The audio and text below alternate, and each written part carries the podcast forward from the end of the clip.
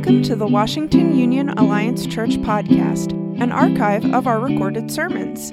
We're a Christian and Missionary Alliance church located in New Castle, Pennsylvania. For more information, go to wuac.org.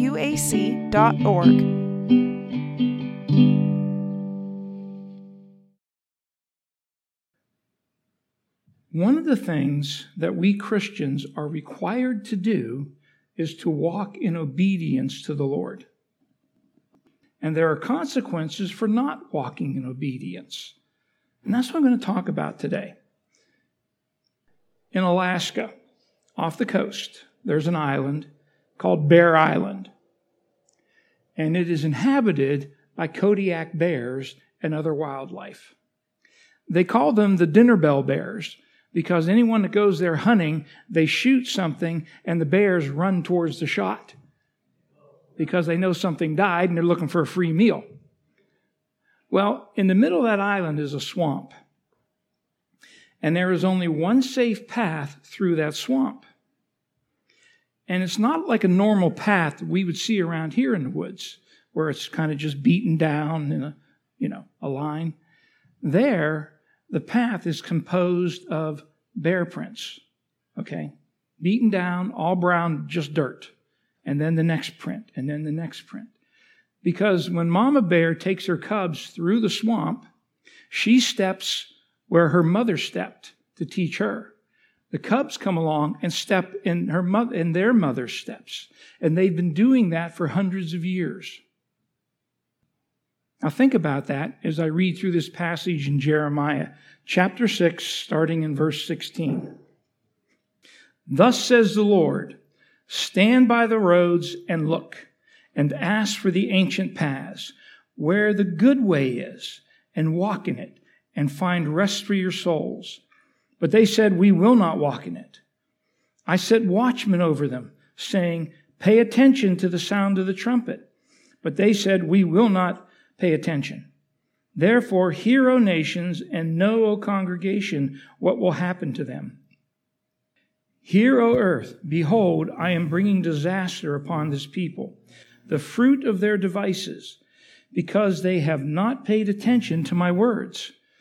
And as for my law, they have rejected it. What use to me is frankincense that comes from Sheba, or sweet cane from a distant land?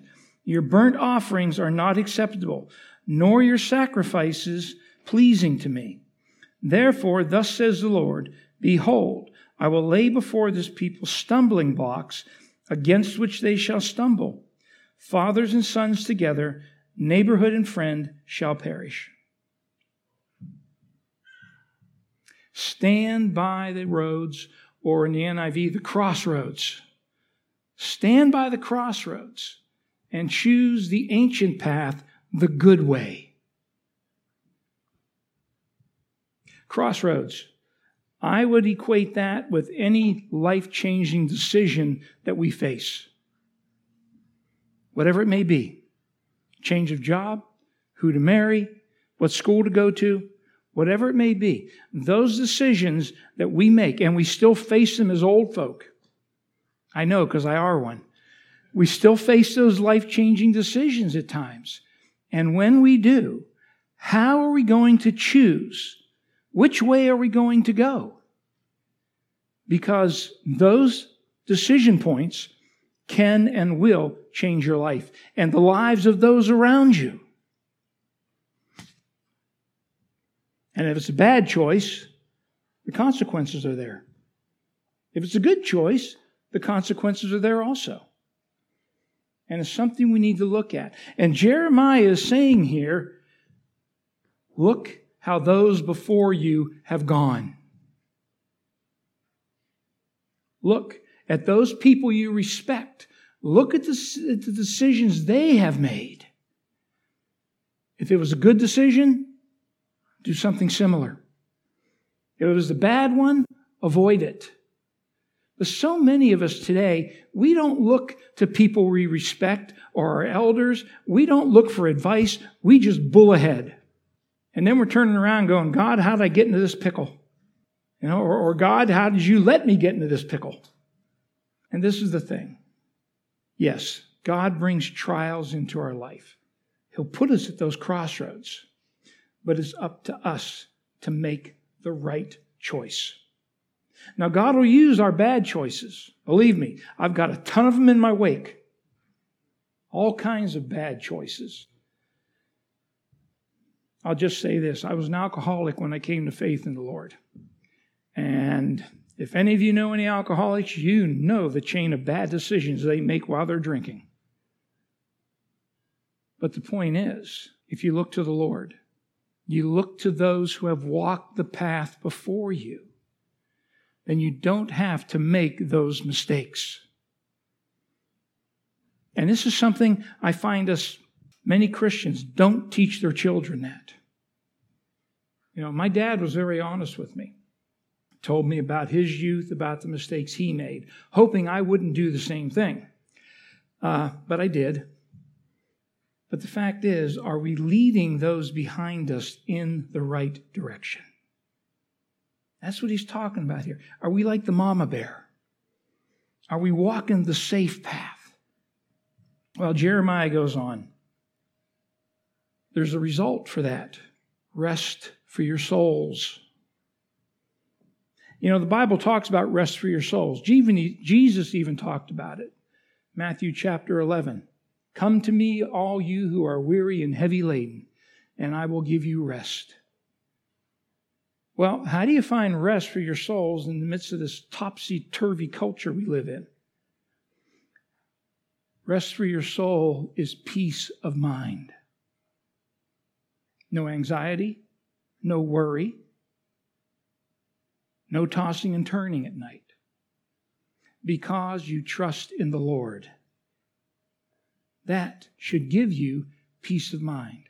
Look, I don't know what's going to happen when I walk out the door this morning. You know, I could, you know, get hit by a car or whatever it may be. I don't know.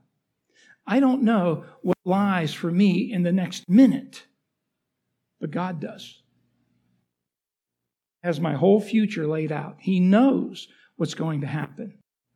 In the road of life, He knows every pothole, every speed bump, every sharp turn, whatever the obstacle may be. He knows it's there.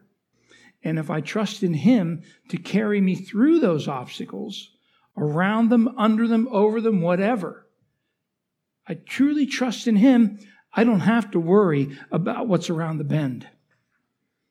Matter of fact, I should not worry. And worry is the thinking part of anxiety. And anxiety is based on fear of what if. So many of us sit down, a friend's in the hospital, and we're afraid that he won't make it. And so we have anxiety, and then we worry. The thinking part that's rooted in fear. Whereas if we trust in the Lord, we can look at that and say, I love my friend. I want him here, my spouse, whoever. But it's up to you, Lord, and I trust in you that whatever transpires is for the best. And I know that's tough, folks. You know, when I first came into ministry, I thought maybe I'd end up being a chaplain in the cancer ward because I had so many in my family die from cancer. Then I fell in love with a young lady and she died of cancer. I just figured this was the direction God was putting me in. It wasn't, thank God. But um, the point being, I trust in Him. Yeah, I may not like what's going to happen, but here's the thing it's a what if. You cannot change a what if. And what ifs, maybe 99% of them are false. Maybe 1% of your what ifs will actually happen. Just think back on it all the times in your life, how many of your worries about what if never materialized? So we put ourselves through undue stress. But that rest for our souls, that total trust in Jesus, will give us peace of mind because we trust God that whatever is going to happen is part of His plan and it's ultimately for the best. So the reply of the people to this, we will not walk in your way. And do you know how many Christians I see every day who do not walk in the way of the Lord? Well, the young couple, they've decided to live together, to test out what marriage might be like. I listened to another guy who claims to be saved and nothing but profanity pours out of his mouth. He's mean, obnoxious, and rude. I look at other Christians and, you know, I see all of these sinful patterns in their life that they don't want to deal with. Yet alone crack open the book and find out what God says to do about these issues in their lives. They're just going to go on their merry way. Oh, well, God will forgive me. I hope that's not an attitude prevalent here. I hope it's not prevalent in any church, but yet I see it over and over and over. Basically, they're saying to God, I'll do it my way. And you know what? God will let you do it your way. He'll take his hands off of you. That's where we come down here and it says he will give them the fruit of their schemes or the fruit of their devices. But I'll get to that more in a minute. I set watchmen over you, saying, Pay attention to the sound of the trumpet. But they said, We will not pay attention. I likened a trumpet to the word of God. And the watchmen are the spiritual leaders that God has placed in your life pastors, elders, parents, close friends who walk well with God. Those are the watchmen in your life. And are you paying attention to them? Do you listen to what they tell you? And this is your nose in this book, the Word of God. Are you listening to Him speak to you every day through the pages of this book? You know, one of the things I teach the men at the mission, I say, you don't have to read an entire chapter every day or an entire book. Read a verse. One verse. Meditate on it throughout your day and see how it impacts that day.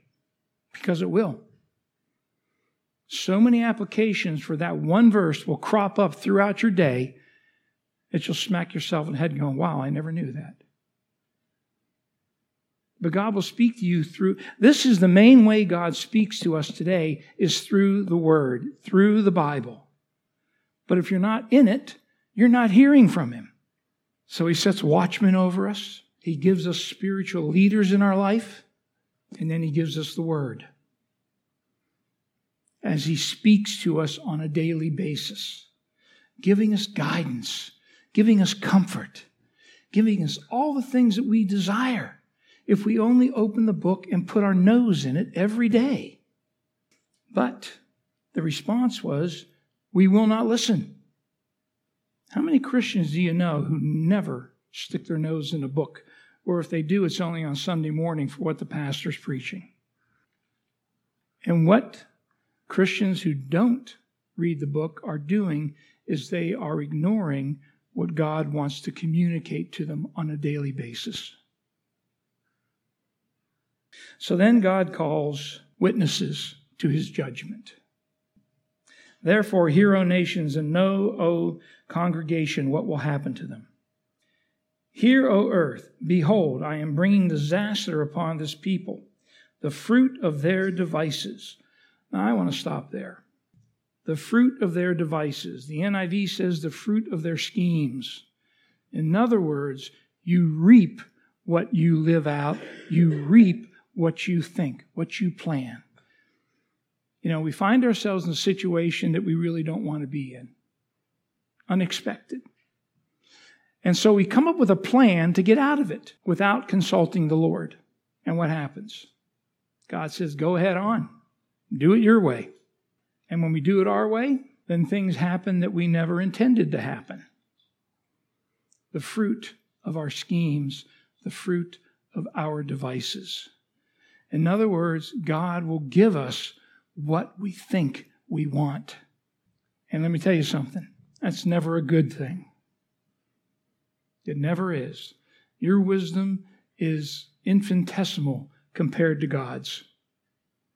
And so many Christians, instead of sitting down and asking for wisdom from God. Because James tells us if we lack wisdom, all we have to do is ask for it. God, how should I handle this situation? Read your Bible. He'll tell you how to handle it. Oh, the advice may seem strange, but if you do it His way, things will work out. Always have in my life, except when I ignored Him. Then they worked out, not, not very well.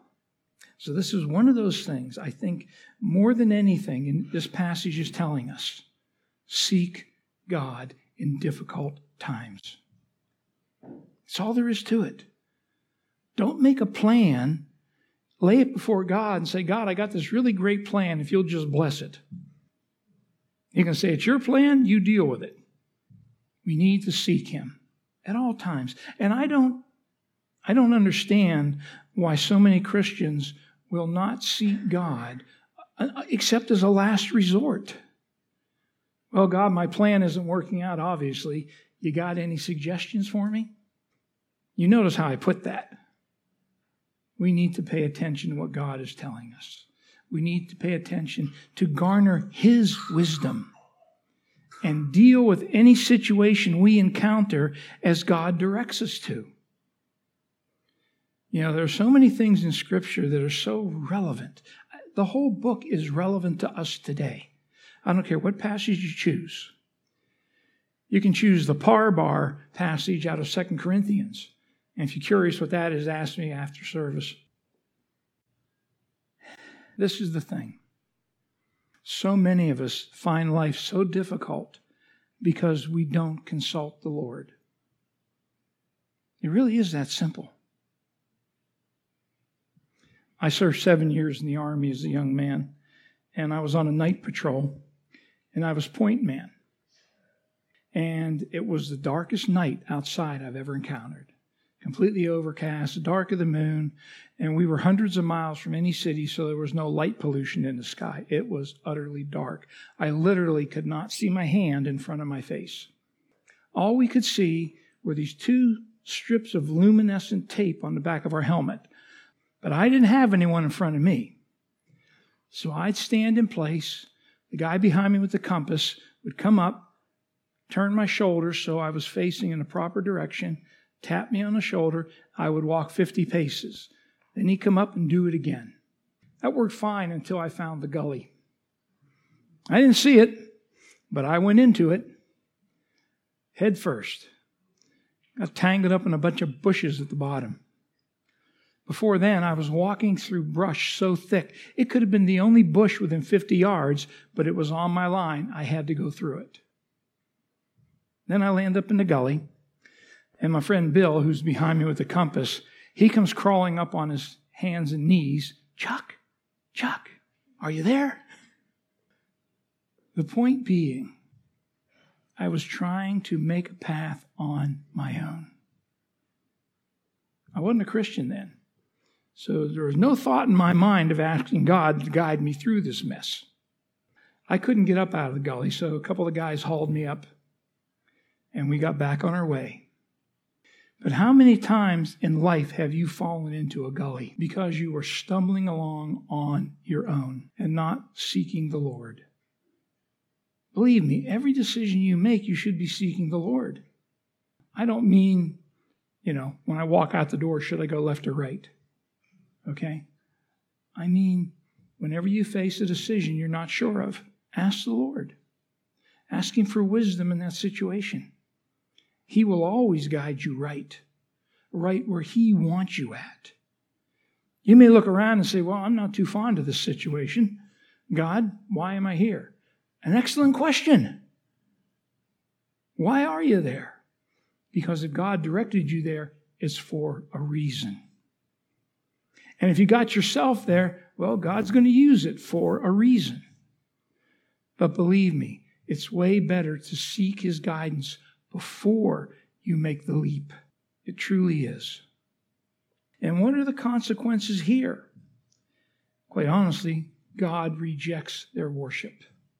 He rejects their offerings. He rejects their praise. He says he has no use for it. And I believe he does the same thing with Christians today who come to church, who sing praises to him, who give in the offering plate, and yet they're not truly following him. This is the part of this passage that frightens me. I want the Lord to accept my worship. I want him to accept my offerings. I hope you do too. Or are you simply doing it to please those around you?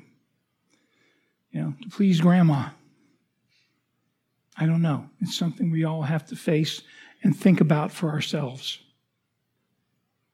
The point I'm trying to make here is that God judges disobedience, even on his children. And are we walking in obedience to God? You know, in the book of First John, John gives us four tests of our faith. Number one, our attitude towards sin. Number two, our obedience to God. Number three, are we living out righteousness? Let's get back to the obedience to God. John says if you're not obedient to God, you're not faithful. Now, we all know we're sinners, and we all know we're going to sin. But the point is, are you sinning more today than you did yesterday? Are you allowing the Holy Spirit to cleanse you? Because First John also says, if we are faithful to confess, he is faithful and just to forgive and cleanse us of all unrighteousness. So you're you paying attention when the Holy Spirit convicts you of sin? And then are you responding to the conviction of the Holy Spirit in a biblical way? That can be tough. I remember when I was running an asphalt plant a long time ago, we had a new, new driver. And he was an old friend of mine. He came in one day and uh, he said, Chuck, I've been talking to the other drivers here, and they tell me that when the plant breaks down, you are rude, obnoxious, downright nasty. And I said, Well, yeah. I said, I, I got to get the plant up and running again. I got a production schedule to keep, and I don't have time for stupid questions. He said, Yeah, yeah. I told him the same thing. But then one of them looked at me and said, Yeah, but Chuck wants to be a preacher. That felt like a kick in the gut. So I sat down and I cracked open my Bible. I said, Now, what does God want me to do in this situation? So I made a list of all the drivers I knew who'd been in the plant when it had broken down. Mostly the same drivers every day, so it wasn't that hard to make the list up. Pretty much all of them. But uh, I sat down, I said, okay. So as they would come into the plant, I would go up to each one of them, apologize, and ask for forgiveness and you get some weird looks from guys who are not Christian when you ask for forgiveness. But uh, I did that. And then one day the plant broke down again, which it was always going to. I walked out, I took a look at it to see what I needed to get done. I turned around and walked back into my office, and there's six of them lined up staring at me. Was I going to be the same old Chuck, or was my apology and asking for forgiveness genuine? So I didn't say anything to them. I answered their questions when they asked me. You know, and that's what I mean by responding in a biblical way. Whatever it may be, when the Holy Spirit convicts you of sin, you respond rightly. And then God will work to clean you up, to take that pattern out of you.